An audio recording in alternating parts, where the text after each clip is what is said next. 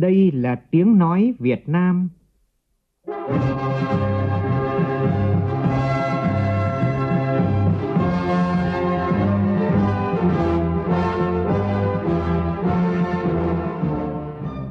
là tiếng nói Việt Nam phát thanh từ Hà Nội, thủ đô nước Cộng hòa xã hội chủ nghĩa Việt Nam.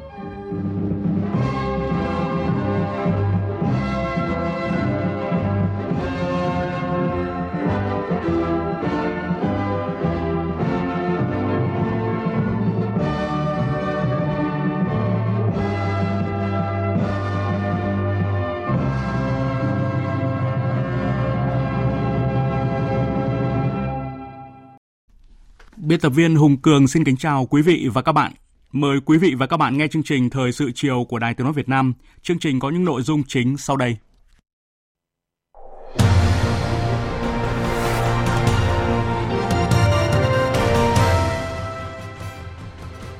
Thủ tướng Phạm Minh Chính đón và hội đàm với Thủ tướng Singapore Lý Hiển Long thăm chính thức nước ta. Hội nghị đại biểu Quốc hội hoạt động chuyên trách cho ý kiến thảo luận vào 8 dự án luật để trình Quốc hội tại kỳ họp thứ 6 tới. Chính phủ sẽ trình Quốc hội xem xét ban hành một số cơ chế đặc thù nhằm tháo gỡ khó khăn của các địa phương trong việc thực hiện các chương trình mục tiêu quốc gia.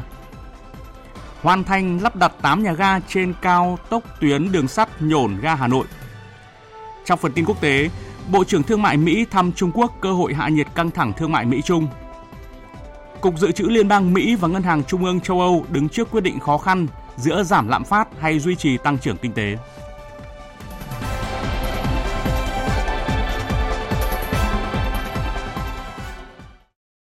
Bây giờ là nội dung chi tiết. Thưa quý vị và các bạn, nhận lời mời của Thủ tướng Chính phủ nước Cộng hòa xã hội chủ nghĩa Việt Nam Phạm Minh Chính, Thủ tướng nước Cộng hòa Singapore Lý Hiển Long và phu nhân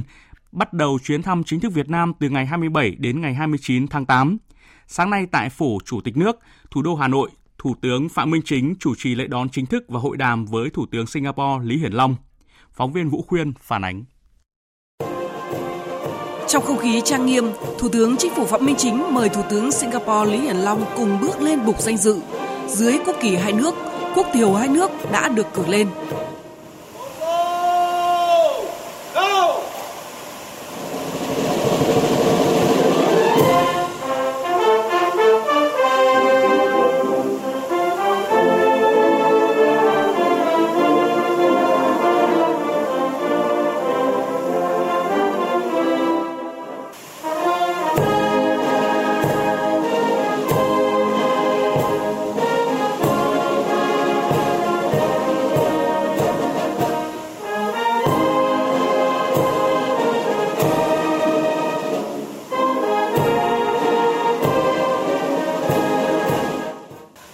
Chính phủ Phạm Minh Chính và Thủ tướng Singapore Lý Hiển Long cùng duyệt đội danh dự Quân đội Nhân dân Việt Nam. Ngay sau lễ đón, hai thủ tướng đã tiến về trụ sở chính phủ và tiến hành hội đàm. Tại cuộc hội đàm, Thủ tướng Chính phủ Phạm Minh Chính chào mừng Thủ tướng Lý Hiển Long thăm chính thức Việt Nam, nhấn mạnh chuyến thăm có ý nghĩa quan trọng trong bối cảnh hai nước kỷ niệm 50 năm thiết lập quan hệ ngoại giao 1973-2023 và 10 năm thiết lập quan hệ đối tác chiến lược 2013-2023. Xin nhiệt liệt chào mừng ngài Thủ tướng và phu nhân đến thăm Việt Nam trong một cái bối cảnh hai nước chúng ta kỷ niệm 50 năm thiết lập quan hệ ngoại giao tháng 8 năm 1973 và tháng 8 năm 2023 và 10 năm thiết lập cái quan hệ đối tác chiến lược tháng 9 năm 2013 và tháng 9 năm 2003. Chuyến thăm của ngài có ý nghĩa rất quan trọng, góp phần thúc đẩy hơn nữa quan hệ bền chặt lâu dài giữa Việt Nam và Singapore. Qua đó gửi đi thông điệp mạnh mẽ về quyết tâm của hai nước chúng ta cùng hợp tác và phát triển tự cường, bền vững, đóng góp tích cực cho hòa bình, hợp tác và phát triển ở khu vực cũng như là trên thế giới. Thủ tướng Lý Hiển Long cảm ơn sự đón tiếp trọng thị và nồng hậu của phía Việt Nam dành cho đoàn, đánh giá cao những thành tựu to lớn của Việt Nam đã đạt được trong quá trình phục hồi và phát triển kinh tế xã hội sau đại dịch Covid-19, bày tỏ hài lòng về sự phát triển của quan hệ Việt Nam-Singapore thời gian qua. Nhấn mạnh Việt Nam là đối tác chiến lược quan trọng của Singapore ở khu vực. Xin cảm ơn Ngài Thủ tướng Phạm Minh Chính về cái sự chào đón rất là nồng nhiệt dành cho tôi và đoàn tới Hà Nội, và tôi cũng xin gửi lời chúc mừng trước tới Việt Nam và ngày Quốc khánh thứ 78 của các bạn vào cuối tuần này. Và tôi cũng rất là vui mừng có dịp được Ngài tiếp đón sau khi tôi đã tiếp đón Ngài ở Singapore, đặc biệt là khi hai nước chúng ta sẽ kỷ niệm 50 năm quan hệ ngoại giao và 10 năm quan hệ đối tác chiến lược. Hôm nay tôi đã trở lại đây để là dịp để chúng ta có thể nâng tầm quan hệ song phương giữa hai nước, và hy vọng là cái cuộc gặp của chúng ta ngày hôm nay cũng sẽ là cái nền tảng cho tiến triển hơn nữa trong tương lai. Và đồng thời bên cạnh đó thì đương nhiên là chúng ta cũng có những cái biên bản ghi nhớ, những cái hợp tác sẽ được ký kết giữa các cơ quan ban ngành, thậm chí là các cái cơ sở đào tạo sẽ là nền tảng cho cái quan hệ phát triển năng động thực chất giữa hai chúng ta. Hai bên hài lòng nhận thấy quan hệ hai nước tiếp tục phát triển nhanh chóng và tốt đẹp. Các thỏa thuận hợp tác quan trọng, trong đó có các kết quả đạt được trong chuyến thăm Singapore hồi tháng 2 năm 2023 đã tích cực được triển khai. Đặc biệt, trong 6 tháng đầu năm 2023, Singapore trở thành nước đầu tư nhiều nhất vào Việt Nam với tổng số vốn đăng ký mới là hơn 3 tỷ đô la Mỹ. Về phương hướng hợp tác trong thời gian tới, hai nhà lãnh đạo đánh giá quan hệ Việt Nam-Singapore đã đạt tầm vóc mới, chín muồi trên mọi phương diện. Trên cơ sở đó, nhất trí xem xét nâng cấp quan hệ lên đối tác chiến lược toàn diện vào thời điểm phù hợp. Hai thủ tướng nhất trí tiếp tục tăng cường các chuyến thăm, tiếp xúc cấp cao và các cấp trên tất cả các kênh Đảng, Nhà nước, Chính phủ và Nghị viện. Đặc biệt, nhất trí sẽ tổ chức cuộc gặp thường niên giữa thủ tướng hai nước để trao đổi hợp tác song phương và các vấn đề cùng quan tâm. Triển khai hiệu quả các thỏa thuận cấp cao, các cơ chế hợp tác giữa hai nước, phối hợp tổ chức tốt các hoạt động kỷ niệm 50 năm thiết lập quan hệ ngoại giao và 10 năm thiết lập quan hệ đối tác chiến lược trong năm 2023, trong đó có sự kiện tiêu điểm Singapore tại Việt Nam vào tháng 10 năm 2023. Hai thủ tướng nhấn mạnh cần triển khai hiệu quả quan hệ đối tác kinh tế xanh, kinh tế số thiết lập hồi tháng 2 năm 2023, tạo tiền đề đưa hợp tác Việt Nam-Singapore trở thành hình mẫu tương lai trong ASEAN. Đánh giá cao việc hai bên đã kịp thời hoàn tất việc nâng cấp hiệp định khung kết nối giữa hai nền kinh tế Việt Nam-Singapore, góp phần mở rộng làm sâu sắc kết nối nền kinh tế sang lĩnh vực mới như năng lượng sạch và chuyển đổi năng lượng công bằng, đổi mới sáng tạo.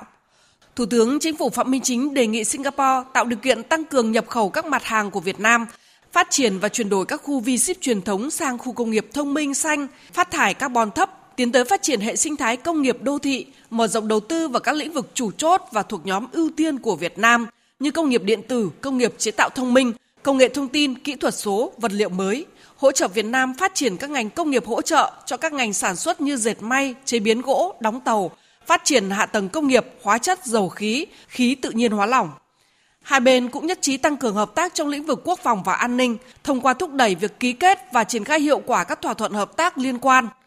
phát huy hiệu quả các cơ chế đối thoại, tăng cường hợp tác giữa quân binh chủng, công nghiệp quốc phòng, cứu hộ, cứu nạn, quân y, phối hợp trong các cơ chế và hoạt động đa phương, đẩy mạnh các sáng kiến về kết nối hàng hải, bảo vệ môi trường và sinh thái biển thông qua áp dụng các công nghệ mới. Hai nhà lãnh đạo hoan nghênh hai nước đã tiến hành trao đổi và hợp tác trong lĩnh vực chuyển đổi số và hợp tác xây dựng trung tâm dữ liệu quốc gia. Liên quan đến nội dung này, Thủ tướng Chính phủ Phạm Minh Chính đề nghị Singapore giúp Việt Nam xây dựng vận hành trung tâm cơ sở dữ liệu lớn để nâng cao hiệu quả trong đấu tranh phòng chống tội phạm, đặc biệt là tội phạm công nghệ cao, sớm thúc đẩy kết nối hệ thống của Việt Nam với hệ thống định danh và xác thực điện tử tại Singapore nhằm quản lý công dân giữa hai nước trong quá trình đi lại, sinh sống và làm việc. Hai thủ tướng nhất trí tiếp tục thúc đẩy hợp tác trên các lĩnh vực then chốt khác. Theo đó, đánh giá cao các văn kiện quan trọng liên quan đến lĩnh vực giáo dục đào tạo, nâng cao chất lượng nguồn nhân lực được ký kết nhân dịp chuyến thăm lần này, thúc đẩy hợp tác trong lĩnh vực tài chính ngân hàng, triển khai các chương trình kích cầu du lịch, mở thêm các đường bay mới, mở rộng kết nối điểm đến tàu biển, tàu du lịch giữa hai nước. Trao đổi về hợp tác đa phương và khu vực, hai bên đánh giá cao việc hai nước thường xuyên phối hợp và ủng hộ lẫn nhau trong bầu cử, ứng cử vào các cơ quan tổ chức của Liên Hợp Quốc, nhất trí phối hợp với các nước ASEAN, bảo đảm đoàn kết thống nhất và cùng các nước ASEAN duy trì lập trường chung của ASEAN trong vấn đề về Biển Đông. Nhấn mạnh tầm quan trọng của tự do an toàn hàng hải và hàng không, bảo đảm thực hiện đầy đủ và hiệu quả tuyên bố về ứng xử của các bên ở Biển Đông DOC, tạo môi trường thuận lợi, phấn đấu xây dựng bộ quy tắc ứng xử tại Biển Đông COC thực chất hiệu quả, phù hợp với luật pháp quốc tế, trong đó có Công ước Liên Hợp Quốc về luật biển 1982. Chiều nay tại trụ sở Trung ương Đảng, Tổng Bí thư Nguyễn Phú Trọng đã tiếp ngài Lý Hiển Long, Thủ tướng nước Cộng hòa Singapore đang thăm chính thức Việt Nam. Tin của phóng viên Văn Hiếu. Tổng Bí thư Nguyễn Phú Trọng hoan nghênh Thủ tướng Lý Hiển Long và đoàn đại biểu cấp cao Singapore thăm Việt Nam đúng vào dịp hai nước kỷ niệm 50 năm thiết lập quan hệ ngoại giao 1973-2023 và 10 năm thiết lập quan hệ đối tác chiến lược, cho rằng chuyến thăm là dấu mốc quan trọng trong sự phát triển của quan hệ hai nước. Tổng Bí thư Nguyễn Phú Trọng nhắc lại những kỷ niệm tốt đẹp, sự đón tiếp trọng thị và tình cảm của chính phủ trong dịp Tổng Bí thư thăm Singapore trước đây, bày tỏ ấn tượng về sự phát triển của Singapore trở thành một quốc gia thịnh vượng và có uy tín cao trên trường quốc tế. Tổng Bí thư cũng bày tỏ vui mừng về sự phát triển của quan hệ hai nước, khẳng định sự coi trọng đối với việc tăng cường quan hệ với Singapore là nước láng giềng có vị trí quan trọng ở khu vực và quốc tế, có kinh nghiệm phát triển trong nhiều lĩnh vực. Thủ tướng Lý Hiển Long bày tỏ vui mừng trở lại thăm Việt Nam, trân trọng cảm ơn Tổng Bí thư Nguyễn Phú Trọng về sự đón tiếp trọng thị. Ngài Thủ tướng nhấn mạnh, quan hệ hai nước đã phát triển mạnh mẽ, sâu sắc và mở rộng sang nhiều lĩnh vực mới, và Singapore coi trọng việc tiếp tục đẩy mạnh quan hệ với Việt Nam. Thủ tướng Lý Hiển Long thông báo với Tổng Bí thư về kết quả trao đổi với Thủ tướng Phạm Minh Chính và các nhà lãnh đạo Việt Nam, nhất trí với các đề nghị của Tổng Bí thư Nguyễn Phú Trọng về hợp tác, coi đó là những định hướng chiến lược quan trọng cho hợp tác hai bên trong thời gian tới. Ngài Thủ tướng cũng bày tỏ mong muốn tăng cường sự phối hợp để đóng góp vào việc củng cố hòa bình, hợp tác và phát triển ở khu vực và thế giới. Khẳng định lại lập trường chung về duy trì hòa bình ở Biển Đông, tôn trọng Công ước Liên Hợp Quốc về luật biển UNCLOS 1982 và thực hiện DOC, sớm đạt được COC hiệu quả và thực chất. Hai nhà lãnh đạo thống nhất tăng cường trao đổi kinh nghiệm về nâng cao năng lực và vị trí của đảng cầm quyền, trong đó có việc trao đổi về xây dựng đảng, xây dựng đường lối, đào tạo cán bộ, tăng cường đào tạo nhân lực cho Việt Nam, phối hợp với nhau hiệu quả hơn tại các diễn đàn khu vực và thế giới, tăng cường gặp gỡ trao đổi cấp cao giữa các ngành, các cấp. Tại Phủ Chủ tịch, chiều nay Chủ tịch nước Võ Văn Thưởng tiếp Thủ tướng Singapore Lý Hiển Long. Tin của phóng viên Vũ Dũng. Chủ tịch nước Võ Văn Thưởng nhấn mạnh chuyến thăm Việt Nam của Thủ tướng Lý Hiển Long vào dịp hai nước kỷ niệm 50 năm thiết lập quan hệ ngoại giao, 10 năm thiết lập quan hệ đối tác chiến lược có ý nghĩa quan trọng, tạo động lực mới, góp phần thúc đẩy hợp tác hai nước lên tầm cao mới. Đánh giá cao Singapore phục hồi mạnh mẽ sau đại dịch COVID-19, Chủ tịch nước tin tưởng Singapore sẽ sớm đạt mục tiêu Kế hoạch xanh 2030, xây dựng một xã hội hài hòa và ngày càng thịnh vượng. Thủ tướng Singapore Lý Hiển Long khẳng định Singapore luôn coi trọng và mong muốn tăng cường quan hệ đối tác chiến lược với Việt Nam, trân trọng mời Chủ tịch nước Võ Văn Thưởng sang thăm Singapore vào thời gian thích hợp. Hai nhà lãnh đạo bày tỏ hài lòng trước sự phát triển sâu rộng với nhiều kết quả tích cực và thực chất trong quan hệ hai nước trong suốt 50 năm qua, đặc biệt là hợp tác về kinh tế, an ninh, quốc phòng, giáo dục, đào tạo, nhất trí thúc đẩy triển khai hiệu quả quan hệ đối tác kinh tế số, kinh tế xanh mới thiết lập tháng 2 năm 2023, tạo tiền đề vững chắc để góp phần đưa quan hệ đối tác chiến lược hai nước lên một tầm cao mới. Cùng với đó là đẩy mạnh hợp tác trong các lĩnh vực mới gồm đổi mới sáng tạo, năng lượng sạch, chuyển đổi năng lượng công bằng, chuyển đổi số. Hai nhà lãnh đạo hoan nghênh thúc đẩy trao đổi tiếp xúc cấp cao và các cấp trên tất cả các kênh Đảng, Nhà nước, Chính phủ, Quốc hội, triển khai hiệu quả các cơ chế hợp tác song phương, nhất là cơ chế bộ trưởng về kết nối hai nền kinh tế, tiếp tục mở rộng hiệu quả các khu công nghiệp Việt Nam-Singapore, gọi tắt là VCIP, biểu tượng hợp tác kinh tế thành công của hai nước. Trao đổi về các vấn đề quốc tế và khu vực, hai nhà lãnh đạo đánh giá cao sự phối hợp chặt chẽ giữa hai nước tại các diễn đàn khu vực và quốc tế. Chủ tịch nước Võ Văn Thưởng đề nghị hai bên tiếp tục phối hợp duy trì quan điểm chung của ASEAN về Biển Đông, bảo đảm thực thi đầy đủ nghiêm túc tuyên bố về ứng xử của các bên ở Biển Đông DOC, thúc đẩy đàm phán xây dựng bộ quy tắc ứng xử ở Biển Đông COC hiệu lực, hiệu quả, phù hợp với luật pháp quốc tế, trong đó có Công ước của Liên Hợp Quốc về luật biển 1982, phấn đấu xây dựng Biển Đông thành vùng biển hòa bình và hợp tác. Cũng chiều nay tại nhà Quốc hội, Chủ tịch Quốc hội Vương Đình Huệ hội kiến Thủ tướng Singapore Lý Hiển Long. Tin của phóng viên Lê Tuyết. Tại cuộc hội kiến, hai nhà lãnh đạo đều nhấn mạnh hai nước có sự hợp tác toàn diện, trong đó có sự kết nối hai nền kinh tế. Đây là một trong những trụ cột hợp tác hai nước. Chủ tịch Hội đề nghị hai bên sớm hoàn tất đàm phán và các thủ tục liên quan để tới đây có thể ký kết các văn bản hợp tác quan trọng như Hiệp định tương trợ tư pháp về hình sự, Hiệp định dẫn độ, Hiệp định chuyển giao người bị kết án phạt tù, biên bản ghi nhớ về hợp tác cứu hộ cứu nạn. Nhấn mạnh rằng Hợp tác nghị viện là một trong những kênh hợp tác hiệu quả đóng góp thực chất vào quan hệ đối tác chiến lược Việt Nam - Singapore. Chủ tịch Quốc hội Vương Đình Huệ đề nghị Thủ tướng ủng hộ Quốc hội hai nước triển khai hiệu quả thỏa thuận hợp tác giữa hai quốc hội ký tháng 5 năm 2022 làm cơ sở pháp lý thúc đẩy hơn nữa quan hệ thực chất hiệu quả giữa hai cơ quan lập pháp, tăng cường trao đổi đoàn các cấp, đặc biệt là giữa lãnh đạo Quốc hội nghị viện, các ủy ban chuyên môn và nghị sĩ hai nước, tăng cường sự hiểu biết tin cậy lẫn nhau, trao đổi kinh nghiệm hoạt động nghị viện và các vấn đề hai bên cùng quan tâm. Hai bên phối hợp rà soát, giám sát việc thực hiện các hiệp định và thỏa thuận song phương của hai chính phủ mà hai nước đã ký kết và là thành viên. Hai bên cần tăng cường trao đổi kinh nghiệm xây dựng, hoàn thiện hệ thống pháp luật giữa hai nước để phục vụ việc phát triển kinh tế xã hội, nhất là hợp tác trong lĩnh vực mang tính toàn cầu về kinh tế số và xã hội số. Việt Nam mong muốn chia sẻ học tập kinh nghiệm, xây dựng khung khổ pháp lý như vấn đề thị trường carbon, huy động tài chính xanh, thuế tối thiểu toàn cầu. Hai nhà lãnh đạo bày tỏ hai bên cần duy trì sự hợp tác đào tạo, trao đổi kinh nghiệm của cán bộ công chức hai nước, trong đó có cán bộ Quốc hội Việt Nam tại Singapore. Thời sự VOV, nhanh, tin cậy, hấp dẫn. Thưa quý vị và các bạn, chiều nay tại Hà Nội, nhân kỷ niệm 78 năm ngày truyền thống ngành văn hóa, ngày 28 tháng 8 năm 1945, ngày 28 tháng 8 năm 2023, Bộ Văn hóa, Thể thao và Du lịch tổ chức hội nghị tuyên dương gương điển hình tiên tiến trong lĩnh vực văn hóa năm 2023. Tổng Bí thư Nguyễn Phú Trọng đã gửi thư chúc mừng. Thủ tướng Chính phủ Phạm Minh Chính dự và phát biểu tại hội nghị. Cùng dự có lãnh đạo các ban, bộ, ngành, đoàn thể trung ương và địa phương, và đặc biệt là sự có mặt của 78 đại biểu tiêu biểu điển hình tiên tiến trong lĩnh vực văn hóa toàn quốc. Phóng viên Vũ Khuyên thông tin. Phát biểu tại hội nghị, Thủ tướng Chính phủ Phạm Minh Chính khẳng định Đảng, Nhà nước, Chính phủ luôn đặc biệt quan tâm, ban hành và triển khai hiệu quả nhiều chủ trương chính sách, dành nhiều nguồn lực để xây dựng và phát triển văn hóa, bảo tồn văn hóa dân tộc, phát triển văn hóa nghệ thuật và nhiều lĩnh vực văn hóa khác. Thủ tướng cho biết giai đoạn phát triển mới với tình hình thế giới biến động nhanh chóng, phức tạp, khó lường, nhất là cuộc cách mạng công nghiệp lần thứ tư tác động tới mọi mặt đời sống xã hội, mang lại những cơ hội vận hội mới nhưng cũng không ít thử thách đối với công tác bảo tồn phát triển văn hóa, văn nghệ, thể thao, du lịch.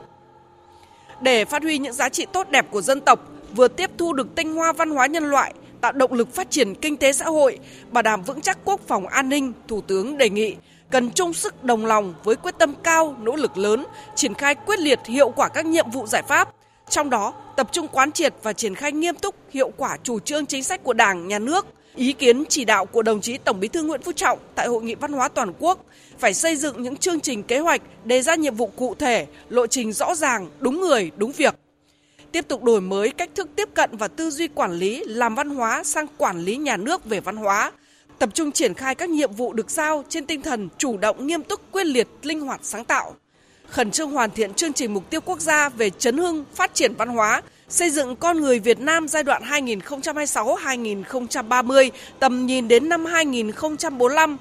xây dựng môi trường văn hóa trong sạch, lành mạnh, với trọng tâm là bảo tồn, phát huy và nhân lên các giá trị văn hóa, truyền thống quý báu của dân tộc. Thay mặt lãnh đạo Đảng, Nhà nước, Thủ tướng trân trọng những cống hiến đóng góp của đội ngũ những người làm công tác văn hóa trên toàn quốc, nhiệt liệt chúc mừng 78 điển hình tiên tiến ngày hôm nay và ghi nhận biểu dương những nỗ lực kết quả đạt được của ngành văn hóa thời gian qua.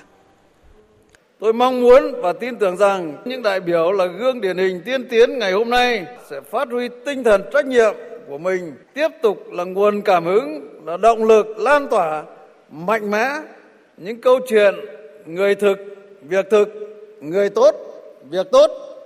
để sau hội nghị này chúng ta sẽ có thêm ngày càng nhiều tấm gương tốt, nhiều cách làm hay, góp phần vào thực hiện các nhiệm vụ của ngành văn hóa nói riêng và sự nghiệp phát triển văn hóa nói chung. Các anh các chị là những bông hoa đẹp trong rừng hoa đẹp của lĩnh vực văn hóa của dân tộc chúng ta. Hương sắc của những hành động đẹp đó sẽ lan tỏa trong cộng đồng để điểm tô thêm nét đẹp của văn hóa, truyền thống, tinh thần và khát vọng Việt Nam của dân tộc chúng ta. Một Việt Nam đậm đà bản sắc văn hóa, hùng cường và thịnh vượng, nhân dân hạnh phúc và ấm no. Chúc các đồng chí, quý vị đại biểu khách quý cùng toàn thể cán bộ, công chức, viên chức và người lao động ngành văn hóa mạnh khỏe, hạnh phúc và thành công. Sáng nay tại nhà Quốc hội khai mạc Hội nghị đại biểu Quốc hội hoạt động chuyên trách lần thứ 4 Quốc hội khóa 15. Tại hội nghị này, các đại biểu Quốc hội hoạt động chuyên trách sẽ cho ý kiến thảo luận vào 8 dự án luật để trình Quốc hội tại kỳ họp thứ 6 tới đây. Tham dự phiên khai mạc có các Ủy viên Bộ Chính trị, Chủ tịch nước Võ Văn Thưởng, Trưởng ban Nội chính Trung ương Phan Đình Trạc,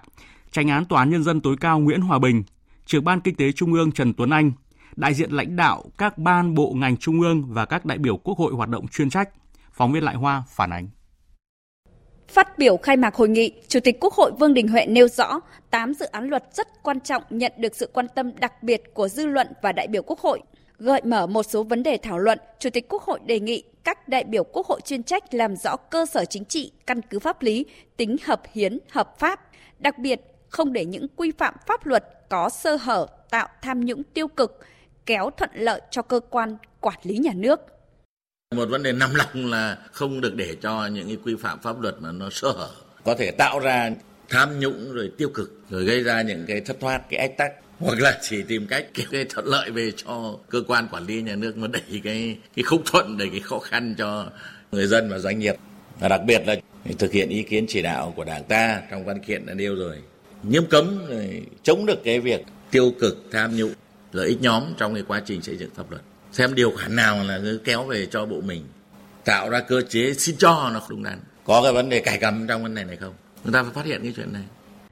Sáng nay cho ý kiến vào dự án luật căn cước công dân sửa đổi, các đại biểu thống nhất đổi tên thành dự án luật căn cước, đề nghị trong luật quy định việc cấp giấy tờ đối với người gốc Việt mà chưa xác định được quốc tịch Việt Nam. Đại biểu Hoàng Thị Thanh Thúy, đoàn Tây Ninh đề nghị. Một trong những cái lý do chúng ta đổi từ thẻ căn cước công dân sang thẻ căn cước đó là chúng ta mang tính chất định danh và giải quyết một phần cái việc hiện nay quản lý người gốc Việt Nam. Như vậy chúng ta có thể cấp cho là cái thẻ căn cước mà thay vì là một cái giấy chứng nhận căn cước. Cái thẻ căn cước này thì những cái trường thông tin trên thẻ căn cước thì người gốc Việt Nam họ vẫn có thể thể hiện đầy đủ các nội dung trên cái thẻ căn cước này. Và thẻ căn cước của người gốc Việt Nam có thể là một cái thẻ căn cước màu sắc là màu khác thôi, còn lại thì họ vẫn là thẻ căn cước. Các đại biểu đề nghị tiếp tục nghiên cứu xem xét phù hợp về thông tin của công dân trong cơ sở dữ liệu căn cước công dân. Đại biểu Tạ Văn Hạ, đoàn Quảng Nam kiến nghị. Bây giờ đưa ra cái vấn đề là quê quán, bây giờ phải xác định cần có một cái khái niệm về quê quán. Thế vậy thì quy định đến bao nhiêu đời, quy định cái thế nào để cho nó phù hợp với cái thực tiễn, dễ quản lý mà không gây khó khăn.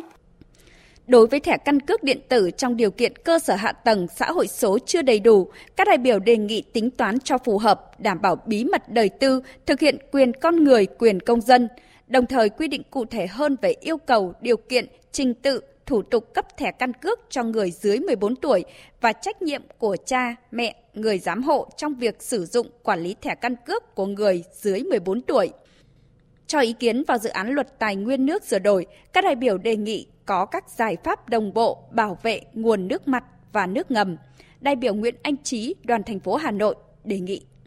Hầu hết tất cả những cái sử dụng của chúng ta đấy, cơ bản đấy là vẫn là nước mặt. Và lâu dài cũng đến là lấy nước mặt làm chính. Vì cái nguồn cái nước ngầm ấy, để sử dụng cho những cái mục đích rất quan trọng trong vấn đề về an ninh nguồn nước trong những trường hợp đặc biệt. Còn nước mặt thì dễ hơn, phong phú hơn. Bảo vệ nguồn nước mặt, một là quản lý hành lang bảo vệ nguồn nước, chống ô nhiễm nguồn nước, xây hồ đập giữ nước, đặc biệt là giữ cho được cái nước mưa. Đây phải trở thành cái chiến lược. Đại biểu Nguyễn Thị Thủy, đoàn Bắc Cạn đề nghị không mở rộng phạm vi điều chỉnh luật tài nguyên nước đối với nước nóng, nước khoáng thiên nhiên.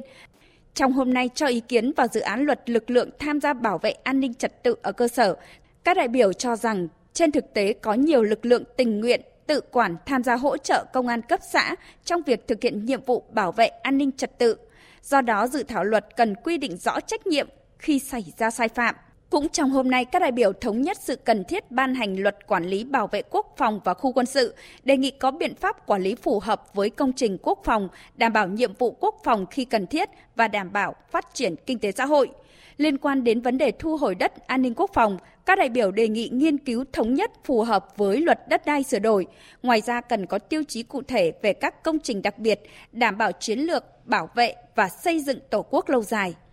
Cho ý kiến về một số vấn đề lớn còn ý kiến khác nhau của dự án luật viễn thông sửa đổi, các đại biểu đề nghị làm rõ trách nhiệm thu hồi cơ sở hạ tầng của doanh nghiệp không sử dụng, đề nghị đổi mới nội dung, phương thức để nâng cao hiệu quả hoạt động của Quỹ Viễn thông Công ích trong điều kiện mới và về phát triển hạ tầng số trong bối cảnh hiện nay. Thưa quý vị, cuối chiều nay tại nhà Quốc hội diễn ra cuộc làm việc về công tác chuẩn bị Hội nghị sĩ trẻ toàn cầu lần thứ 9. Chủ tịch Quốc hội Vương Đình Huệ chủ trì cuộc làm việc. Tin của phóng viên Lê Tuyết. Chủ nhiệm Ủy ban Đối ngoại của Quốc hội Vũ Hải Hà cho biết, theo thông tin của Ban thư ký IPU và các cơ quan chức năng,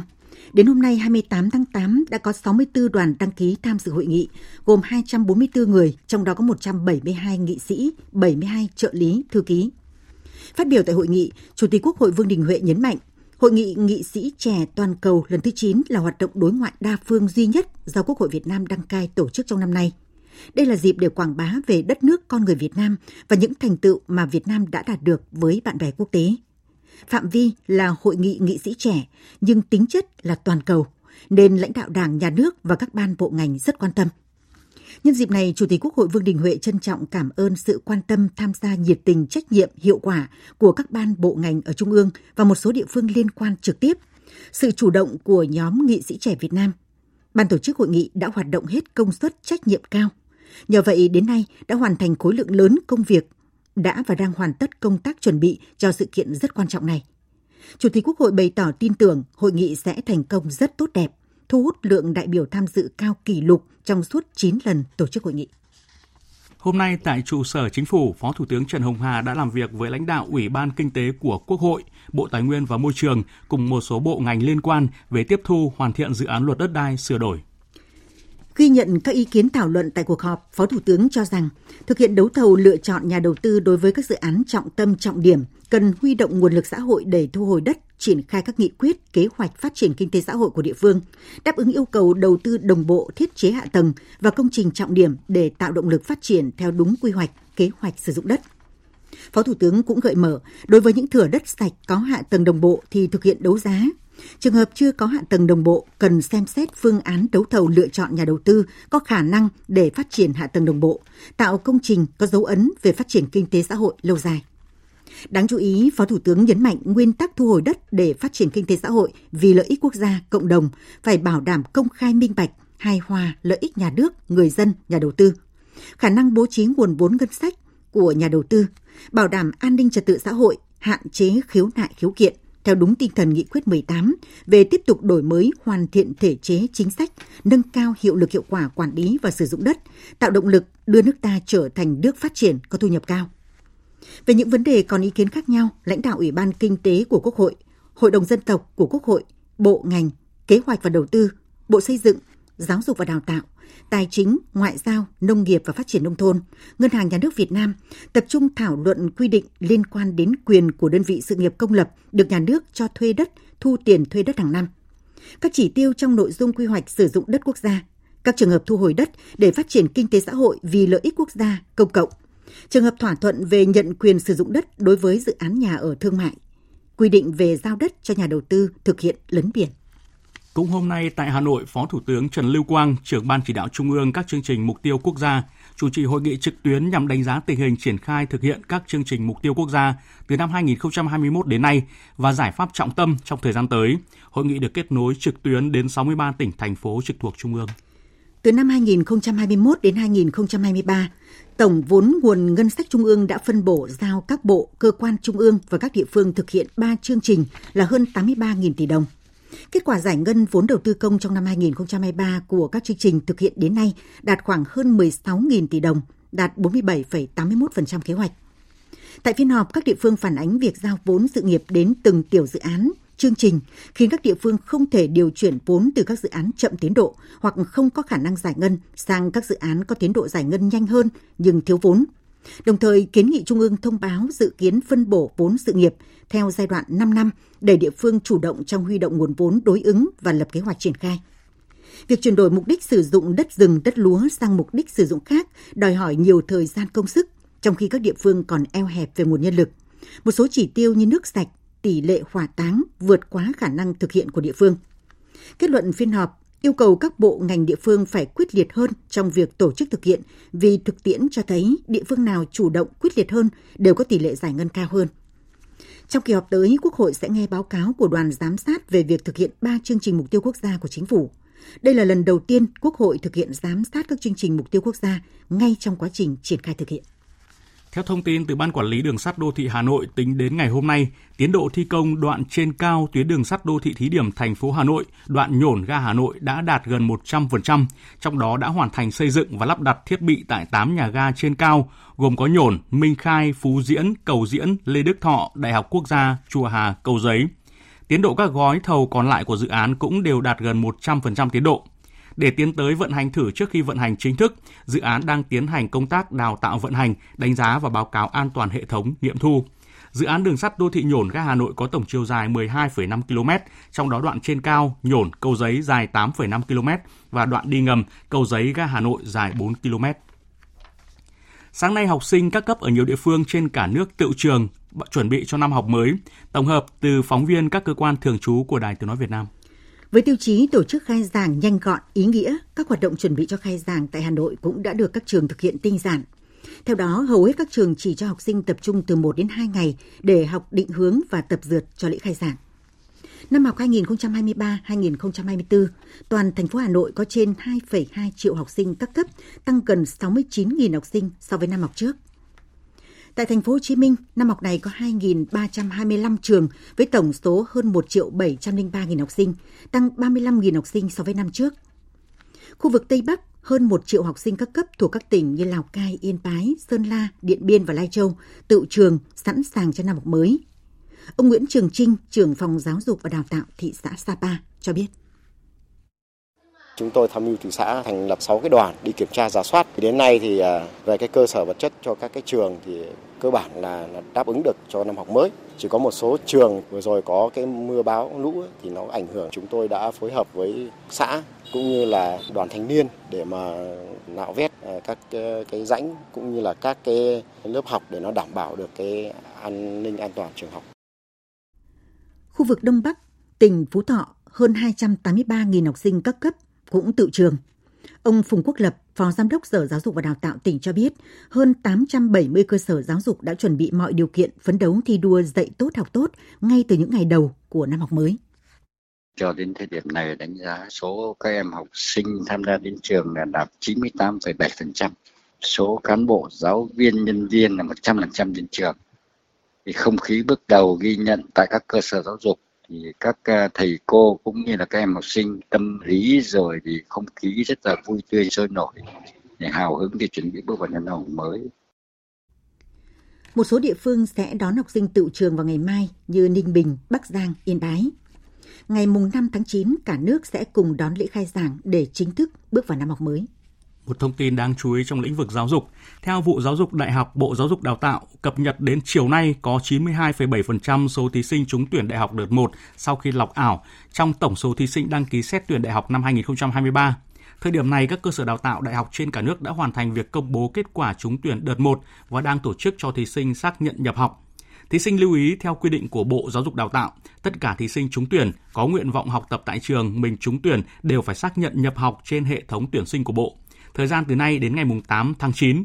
thí sinh không xác nhận nhập học trong thời gian quy định nếu không có lý do chính đáng, coi như không trúng tuyển.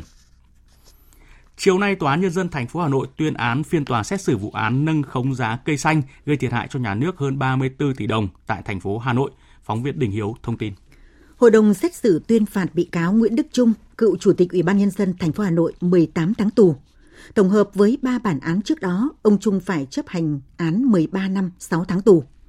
Bị cáo Vũ Kiên Trung, nguyên chủ tịch công ty trách nhiệm hữu hạn một thành viên công viên cây xanh Hà Nội, công ty công viên cây xanh bị xử phạt 6 năm tù. Nguyễn Xuân Hanh, nguyên tổng giám đốc công ty công viên cây xanh Hà Nội 6 năm tù. Bùi Văn Mận, giám đốc công ty sinh thái xanh 7 năm tù. 11 bị cáo còn lại bị tuyên phạt từ 2 năm đến 8 năm tù. Tòa cũng buộc 6 bị cáo thuộc hai công ty sinh thái xanh và cây xanh Hà Nội liên đới bồi thường thiệt hại 34,6 tỷ đồng. Thưa quý vị, từ đêm qua đến sáng nay trên địa bàn các tỉnh Tây Bắc như là Yên Bái, Lai Châu, Sơn La đã xảy ra mưa lớn trên diện rộng, gây lũ cục bộ, ảnh hưởng đến đời sống sinh hoạt, sản xuất của người dân. Hiện chính quyền các địa phương đang tích cực chỉ đạo hướng dẫn nhân dân khắc phục hậu quả do thiên tai gây ra và tiếp tục chủ động các biện pháp ứng phó với tình hình thời tiết mưa lớn tiếp theo. Ghi nhận của nhóm phóng viên cơ quan thường trú Tây Bắc. Tại huyện Văn Yên, tỉnh Yên Bái, mưa lớn đã làm sạt lở ta luy dương với khối lượng đất đá hơn 60 mét khối ở thôn Liên Hiệp, xã Ngòi A, gây cản trở giao thông. Vỡ cống đường tránh, đoạn đường đang thi công thuộc tỉnh lộ 163 tại xã Quang Minh gây chia cắt một khu dân cư và tắc một trong hai tuyến đường từ xã ra bên ngoài. Tại tỉnh Lai Châu, đêm qua và rạng sáng nay cũng xuất hiện mưa trên diện rộng và gây sạt lở nhỏ, đất đá trôi tràn tại một số vị trí trên các tuyến đường, bao gồm cả tuyến đường tỉnh và đường liên xã, liên bản. Hôm nay cũng là ngày tựu trường của các em học sinh, nên ngay từ đầu giờ sáng, các đơn vị quản lý đường bộ đã phối hợp với các lực lượng tại địa bàn tổ chức khắc phục, hướng dẫn người dân vượt qua các điểm sạt tràn để đến trường an toàn. Ông Hoàng Tiến Quý, Giám đốc Công ty Cổ phần Quản lý Đường bộ 1 tỉnh Lai Châu cho biết. Thực hiện chỉ đạo của Sở Giao thông Vận tải Lai Châu, chúng tôi đã bố trí sẵn sàng các phương tiện, xe máy, thiết bị để thường trực trên các tuyến. Thì chúng tôi đã bố trí lực lượng cán bộ tuần đường đi tuần đường sớm để kịp thời phát hiện, khắc phục xử lý. Đặc biệt trên các tuyến đường cũng đã xuất hiện sạt lở gây ách tắc tại một số vị trí. Chúng tôi đã thường trực ở các vị trí sung yếu để tổ chức khắc phục đảm bảo giao thông nhanh nhất. Tại tỉnh Sơn La, ngoài làm ngập nhiều tuyến đường tại thành phố Sơn La và thị trấn Quỳnh Nhai, mưa lớn từ đêm qua đến sáng nay cũng làm sạt lở đất đá trên quốc lộ 279D, khu vực đèo Cao Pha, huyện Mường La, quốc lộ 37, khu vực đèo Chẹn, huyện Bắc Yên, gây nguy hiểm cho người tham gia giao thông. Các lực lượng chức năng hiện đang tích cực chỉ đạo, hướng dẫn nhân dân thực hiện các phương án bảo vệ tính mạng, tài sản trước diễn biến phức tạp của mưa lũ. Ông Cao Viết Thịnh, Phó Giám đốc Sở Nông nghiệp và Phát triển Nông thôn tỉnh Sơn La, Chánh Văn phòng Ban Chỉ huy Phòng chống thiên tai và tìm kiếm cứu nạn của tỉnh cho biết. Đối với người dân vùng sâu vùng xa có cái tập quán là họ làm những cái lán nương ở trên đồi, những khe suối để sản xuất nông nghiệp như chăn nuôi. Thì chúng tôi yêu cầu là chính địa phương, đặc biệt là xã bản, là tuyệt đối khi có cảnh báo về mưa lũ thì toàn bộ những người dân này phải di rời về bản ở nơi an toàn, chứ không được phép ngủ qua đêm tại lán nương. Theo dự báo, những giờ tiếp theo, các tỉnh Tây Bắc tiếp tục có mưa, lượng mưa tích lũy có nơi trên 100mm, nguy cơ cao xảy ra lũ quét trên các sông, suối nhỏ, sạt lở đất đá trên sườn đồi dốc, đặc biệt tại các huyện Than Uyên, Mường Tè, tỉnh Lai Châu, Mai Sơn, Quỳnh Nhai, tỉnh Sơn La, Mường Lây, Tủa Chùa, tỉnh Điện Biên. Tiếp theo sẽ là một số thông tin thời tiết. Theo dự báo, khu vực Bắc Bộ đang trong đợt mưa lớn trên diện rộng. Mưa xảy ra ở hầu khắp các tỉnh thành, có nơi mưa to trên 150mm, nguy cơ gây ra ngập úng ở các vùng trũng thấp, các khu đô thị, bao gồm cả thủ đô Hà Nội. Ở vùng núi thì cần đề phòng khả năng xảy ra sạt lở đất. Sang ngày mai, mưa xảy ra ở nhiều thời điểm trong ngày, nền nhiệt ở mức khá cao 32-34 độ, oi nóng vào buổi trưa và chiều.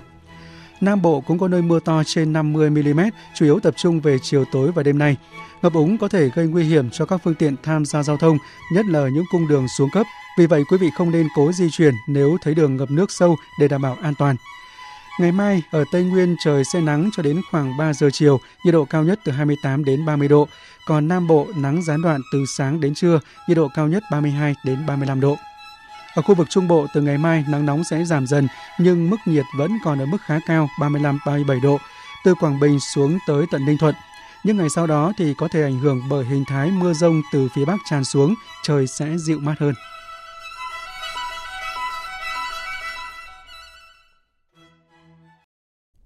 Chuyển sang phần tin quốc tế, căng thẳng trong quan hệ thương mại giữa Mỹ và Trung Quốc đang được kỳ vọng sẽ hạ nhiệt trong thời gian tới khi Bộ trưởng Thương mại Mỹ Gina Raimondo ngày hôm nay bắt đầu thăm Trung Quốc, mang theo trọng trách hàn gắn những rạn nứt giữa hai nền kinh tế hàng đầu thế giới này.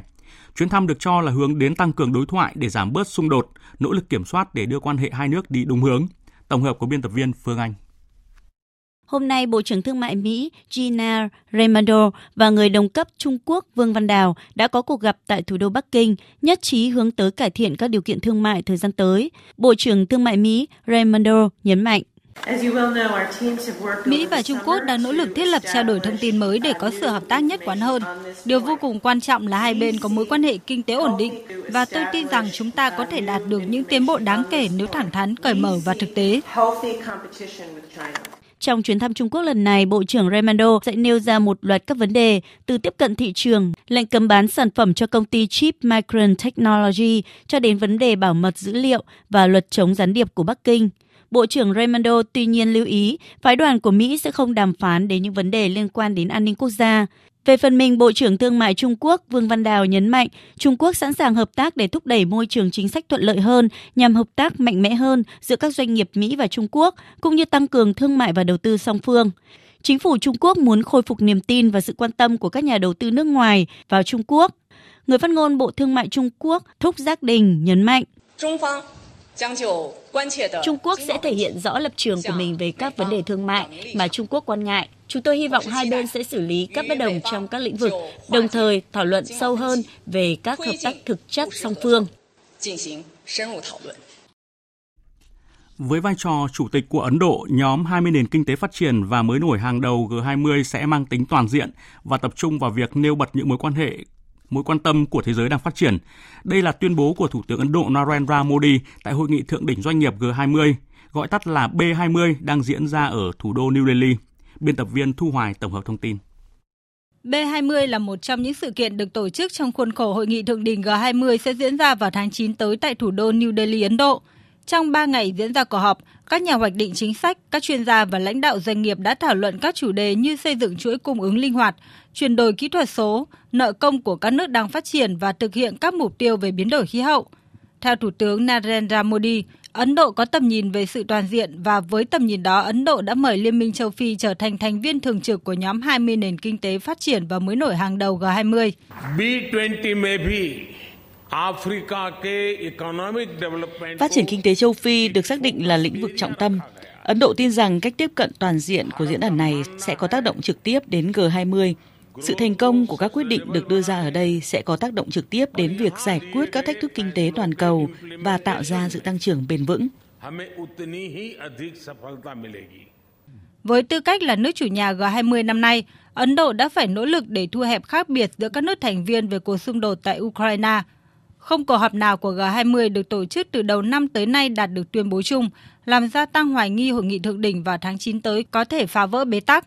Ấn Độ đã liên tục kêu gọi G20 đạt được sự đồng thuận về các vấn đề đang gây ảnh hưởng không cân xứng đến các nước đang phát triển, hay còn gọi là các nước Nam bán cầu, và một phần quan trọng của chiến lược này là đưa Liên minh châu Phi trở thành thành viên thường trực.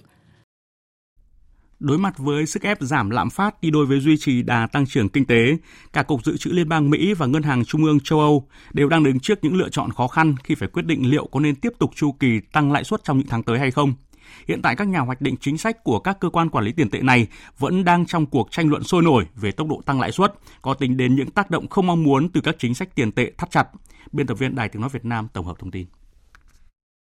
Sau 11 lần tăng lãi suất trong chưa đầy 18 tháng, lãi suất tại Mỹ hiện ở mức 5,25 đến 5,5%, mức cao nhất trong 22 năm. Tuy nhiên, việc tăng nhanh lãi suất vẫn chưa đưa được lạm phát về mức mục tiêu 2% mà Fed đặt ra, dù lạm phát đã giảm mạnh từ các mức cao kỷ lục nhiều thập kỷ. Mặc dù để ngỏ khả năng Fed có thể tăng lãi suất, Chủ tịch Fed Jerome Powell mới đây vẫn kêu gọi hành động thận trọng khi đánh giá các số liệu cũng như triển vọng và những rủi ro. Hiện các nhà phân tích và các nhà hoạch định chính sách vẫn đang bất đồng về khả năng Fed tăng lãi suất lần thứ 12 tại cuộc họp vào tháng 9 tới đây. Ông James Early, giám đốc đầu tư công ty môi giới Internet của Mỹ, BBAE, cho biết lạm phát không giảm nhanh như mong muốn của Fed. Chi tiêu tiêu dùng vẫn quá cao. Vì vậy, Chủ tịch Cục Dự trữ Liên bang Jerome Powell về cơ bản đã nói rõ ràng rằng chúng ta vẫn chưa hoàn tất việc tăng lãi suất. Trong khi đó, chuyên gia Braden Ahern, giám đốc đầu tư của công ty quản lý đầu tư Grand Shares của Mỹ, lại cho rằng thị trường tin rằng Fed sẽ tạm dừng tăng lãi suất thêm vào tháng 9 tới để đo lường lạm phát cũng như xác định phản ứng của nền kinh tế Mỹ đối với các đợt tăng lãi suất trước đó. Về phía ECB, các nhà hoạch định chính sách của ngân hàng này ngày càng lo lắng về triển vọng kinh tế đang trên đà xấu đi. Chủ tịch ECB Christine Lagarde đề cập những thách thức mà ECB đang đối mặt từ những thay đổi lịch sử bao gồm sự chuyển dịch trên thị trường năng lượng cho tới sự phân chia của thương mại toàn cầu. Nhằm đảm bảo khả năng kiểm soát và sử dụng nguồn tài nguyên chiến lược là đất hiếm, chính phủ Australia quyết định đầu tư hơn 1 tỷ đô la Australia để xây dựng nhà máy xử lý đất hiếm đầu tiên tại bang Tây Australia. Tin của phóng viên Thiên Thành. Theo cựu Phó Thủ tướng kiêm Bộ trưởng Quốc phòng Australia Kim Beazley, ngành công nghiệp khai thác và xử lý đất hiếm có vai trò đặc biệt quan trọng và không thể thiếu được trong tất cả các ngành công nghiệp điện tử và vũ khí hay phát triển năng lượng xanh. Trong khi đó, Australia là một quốc gia có nguồn tài nguyên đất hiếm dồi dào, nhưng lại không có cơ sở xử lý và sử dụng trực tiếp mà chỉ chủ yếu xuất khẩu sang Trung Quốc. Trong bối cảnh những thay đổi địa chính trị kết hợp với các tiêu chuẩn môi trường ngày càng tăng lên, Australia cần xây dựng một ngành công nghiệp đất hiếm bền vững phù hợp với chiến lược đảm bảo chuỗi cung ứng quốc gia. Đây cũng là lý do nhà máy xử lý đất hiếm đầu tiên của Australia được xây dựng với tổng kinh phí đầu tư lên tới 1,25 tỷ đô la Australia. Trong 2 ngày cuối tuần, hàng trăm tình nguyện viên đã tới Scotland để săn thủy quái Nessie ở hồ Loch Ness, đánh dấu cuộc săn lùng lớn nhất trong 50 năm trở lại đây. Đợt săn lùng này đã thu hút được sự chú ý cả trong và ngoài Vương quốc Anh. Biên tập viên Đình Nam thông tin. Câu chuyện về thủy quái hồ Loch Ness mang tên Nessie là một trong những câu chuyện bí ẩn nhất chưa có lời giải. Vì vậy, trung tâm hồ Loch Ness ở Scotland đã kêu gọi các thợ săn trên khắp thế giới tham gia cuộc săn lùng quái vật Nessie. Trung tâm này điều hành một điểm thu hút khách du lịch bên hồ nước ngọt ở cao nguyên Scotland và đã hợp tác với nhóm tình nguyện thám hiểm hồ Loch Ness để tổ chức cuộc săn lùng quái vật trong 2 ngày cuối tuần qua. Theo truyền thống Anh, đội săn quái vật lần này lên tới khoảng 200 người, được trang bị tốt hơn những người đi trước. Và đợt săn lùng này được đánh giá là lớn nhất và tân tiến nhất trong nửa thế kỷ qua. Tình nguyện viên người Mỹ Coronais Mark Namara chia sẻ. Khoảng 20 năm trước, khi là một đứa trẻ học ở Mỹ, tôi được giao bài luận đầu tiên và tôi đã chọn đề tài về quái vật hồ Loch Ness. Tôi không biết tại sao, có lẽ là tôi vừa mới xem một bộ phim hoặc tôi đã đọc được cái gì đó, nhưng tôi đã chọn quái vật hồ Loch Ness làm bài luận của mình. Tôi nghĩ 20 năm sau, nó đã xuất hiện đầy đủ nên tôi đến và tham gia cuộc săn lùng quái vật. Bên trên mặt hồ, các máy bay không người lái liên tục quần thảo trong 2 ngày qua, sử dụng camera hồng ngoại để tìm kiếm các điểm phát hiện bất thường. Trong lòng hồ, các thiết bị lặn không người lái đã sục sạo những khu vực nghi ngờ, chẳng hạn như các miệng hang. Một chiếc hydrophone có thể thu tín hiệu âm thanh ở độ sâu 18 mét cũng được sử dụng. Mặc dù không ai biết tiếng kêu của quái vật hồ Loch Ness thế nào, họ vẫn hy vọng chiếc hydrophone sẽ bắt được các âm thanh mà con người chưa hề biết. Tuy nhiên, tới thời điểm hiện tại, cuộc săn lùng lớn nhất vẫn chưa thu được kết quả đáng chú ý nào. Tiếp theo chương trình thời sự chiều nay là trang tin thể thao.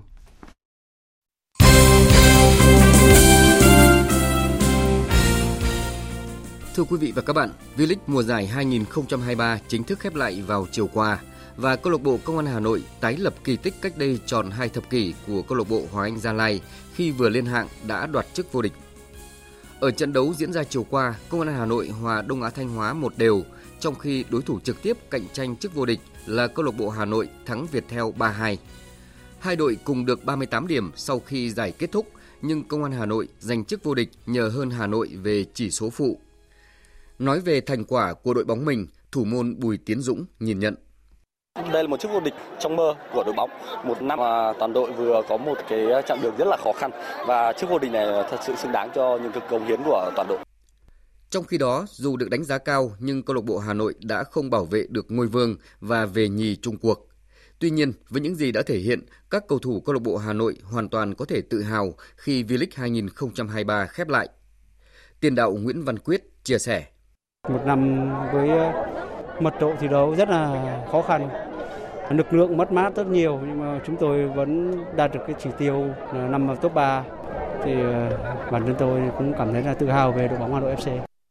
Sắp tới câu lạc bộ Hà Nội sẽ hội quân để chuẩn bị thi đấu vòng bảng AFC Champions League mùa giải 2023-2024. Theo kết quả bốc thăm mới đây, đại diện V-League chung bảng G với Vũ Hán Tritown FC Trung Quốc, Pohang Steelers Hàn Quốc và Urawa Red Diamond Nhật Bản. Theo lịch thi đấu dự kiến, Hà Nội sẽ đá trận mở màn vòng bảng AFC Champions League trên sân của Pohang vào giữa tháng 9 tới. Sau 4 ngày tranh tài, giải bóng đá 7 người vô địch quốc gia Cúp Bia Sài Gòn 2023 cũng đã kết thúc vào tối qua tại Trung tâm Văn hóa Thông tin quận Hoàng Mai, Hà Nội. Đội Đại Từ FC đoạt chức vô địch sau khi giành chiến thắng kịch tính 5-3 trước Hiếu Hoa, Oaxaca trong trận chung kết. Đánh giá về giải đấu cũng như thành tích mà đội bóng mình đạt được, huấn luyện viên Nguyễn Ngọc Duy cho rằng: đây là toàn quốc thì có thêm rất là nhiều đội chơi tốt như Sài Gòn, rồi khu vực miền Trung, điển hình như Hiếu Hoa. Đấy là cái sân chơi rất là danh giá đối với sân bẩy. Hôm nay Đại Từ có được cái danh hiệu này thì quá tuyệt vời. Còn ông Phạm Ngọc Tuấn, giám đốc Việt Football, trưởng ban tổ chức khẳng định: chúng ta đã có một cái trận chung kết phải nói là đã mắt và xứng đáng để mà chúng ta cũng có thể tự hào. Quá đã, tôi cũng như là khán giả Chúng ta đã có một cái mùa lễ hội bóng đá 7 người quốc gia cũng như là bia Sài Gòn vô cùng tuyệt vời. Một lần nữa thì thay mặt cho ban tổ chức xin được gửi lời cảm ơn đến các đối tác như là người hâm mộ đã luôn yêu thương và ủng hộ cái loại hình bóng đá 7 người mà chúng ta đã cùng chung tay phát triển. Cũng trong tối qua, tại nhà thi đấu Tây Hồ, Hà Nội diễn ra trận đấu thứ 58, trận đấu cuối cùng của vòng bảng, giải bóng rổ chuyên nghiệp Việt Nam VBA 2023. Thăng Long Warrior vượt qua đương kim vô địch Sài Gòn Heat với tỷ số 82-68. Đây là trận thua thứ tư của Sài Gòn Heat qua 16 trận đã đấu, trong khi Thăng Long Warrior giành chiến thắng thứ 10 qua 17 trận. Cầu thủ Lê Hiếu Thành của đội Thăng Long Warrior chia sẻ: Rất là hay bởi vì cả hai đội đã bỏ hết sức mình ra để cố gắng đạt chiến thắng và mình cảm thấy là đội mình chiến thắng rất xứng đáng và mình hy vọng là vào playoff đội mình sẽ sẵn sàng hơn để vào playoff.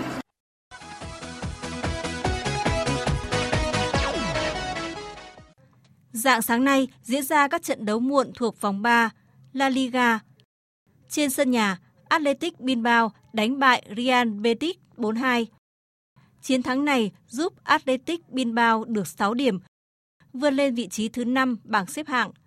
Ở trận đấu đáng chú ý khác, chủ nhà Valencia để thua Osasuna 1-2. Rạng sáng mai, trận đấu muộn nhất vòng 3 sẽ diễn ra. Atletico Madrid có chuyến làm khách trên sân của Rayo Vallecano. Nếu thắng trận này, Atletico Madrid sẽ lọt vào nhóm 4 đội dẫn đầu La Liga. Còn nếu vượt qua được Atletico, Rayo Vallecano sẽ được 9 điểm như đội đầu bảng Real Madrid. Huấn luyện viên Francisco Rodríguez cho rằng Atletico là một tập thể mạnh. Họ là đội bóng rất khó lường và khó nắm bắt. Họ thay đổi qua mỗi mùa giải. Diego Simeone luôn xây dựng Atletico là một tập thể mạnh về phòng ngự, nhưng cũng rất giỏi trong tấn công. Chúng tôi sẽ chơi trận đấu trên sân nhà với 100% khả năng và cố gắng giành được kết quả tốt nhất. Còn tại Italia, rạng sáng nay diễn ra hai trận đấu muộn của vòng 2 Serie A. Lazio nhận thất bại 0-1 khi tiếp Genoa, còn Napoli vượt qua Sassuolo 2-0. Sau hai vòng, Napoli có hai trận thắng liên tiếp như AC Milan và Verona. Cả ba đội bóng này đang chia nhau 3 vị trí đầu bảng. Dự báo thời tiết. Phía Tây Bắc Bộ có mưa vài nơi, trưa chiều trời nắng, gió Đông Bắc cấp 2, cấp 3, nhiệt độ từ 23 đến 34 độ. Phía Đông Bắc Bộ và Thanh Hóa có mưa vài nơi, trưa chiều trời nắng, gió Đông Bắc cấp 2, cấp 3, nhiệt độ từ 24 đến 33 độ. Khu vực từ Nghệ An đến Thừa Thiên Huế, chiều tối và đêm có mưa rào và dông rải rác, cục bộ có mưa vừa, mưa to, ngày nắng, nhiệt độ từ 24 đến 34 độ, có nơi trên 34 độ. Khu vực từ Đà Nẵng đến Bình Thuận, chiều tối và đêm có mưa rào và dông vài nơi, ngày nắng nóng, có nơi nắng nóng gay gắt, gió Tây Nam cấp 2, cấp 3, nhiệt độ từ 25 đến 37 độ, có nơi trên 37 độ. Tây Nguyên có mưa rào và dông vài nơi, chiều và tối có mưa vừa và rải rác có dông, cục bộ có mưa to, gió Tây Nam cấp 2, cấp 3, nhiệt độ từ 20 đến 31 độ. Nam Bộ có mưa rào và dông vài nơi, chiều và tối có mưa vừa và rải rác có dông, cục bộ có mưa to, gió Tây Nam cấp 2, cấp 3, nhiệt độ từ 24 đến 34 độ. Khu vực Hà Nội có mưa vài nơi, trưa chiều trời nắng, gió Đông Bắc cấp 2, cấp 3, nhiệt độ từ 24 đến 33 độ. Dự báo thời tiết biển, Bắc Vịnh Bắc Bộ có mưa rào và dông rải rác, trong mưa dông có khả năng xảy ra lốc xoáy và gió giật mạnh. Gió Đông Bắc đến Bắc cấp 4, cấp 5, ngày mai có lúc cấp 6, cấp 7, biển động. Nam Vịnh Bắc Bộ có mưa rào và dông rải rác, gió Bắc mạnh dần lên cấp 4, cấp 5. Vùng biển từ Quảng Trị đến Quảng Ngãi có mưa rào rải rác và có nơi có dông, gió Tây Nam đến Tây cấp 3, cấp 4. Khu vực Bắc Biển Đông và khu vực quần đảo Hoàng Sa thuộc thành phố Đà Nẵng có mưa rào và dông rải rác, gió nhẹ, ngày mai gió Bắc đến Tây Bắc cấp 3, cấp 4. Khu vực giữa Biển Đông, khu vực Nam Biển Đông và vùng biển từ Bình Định đến Ninh Thuận có mưa rào và dông rải rác. Trong mưa dông có khả năng xảy ra lốc xoáy, gió Tây Nam cấp 5, riêng phía Nam cấp 6, giật cấp 7, cấp 8, biển động. Khu vực quần đảo Trường Sa thuộc tỉnh Khánh Hòa và vùng biển từ Bình Thuận đến Cà Mau có mưa rào và dông rải rác. Trong mưa dông có khả năng xảy ra lốc xoáy, gió Tây Nam cấp 6, giật cấp 7, cấp 8, biển động. Vùng biển từ Cà Mau đến Kiên Giang và Vịnh Thái Lan có mưa rào và dông rải rác, gió Tây đến Tây Nam cấp 4, cấp 5. Những thông tin thời tiết vừa rồi đã kết thúc chương trình Thời sự chiều nay của Đài Tiếng nói Việt Nam. Chương trình do các biên tập viên Hùng Cường, Minh Châu, Thu Hòa biên soạn và thực hiện với sự tham gia của phát thanh viên Minh Nguyệt, kỹ thuật viên Uông Biên, chịu trách nhiệm nội dung Hoàng Trung Dũng.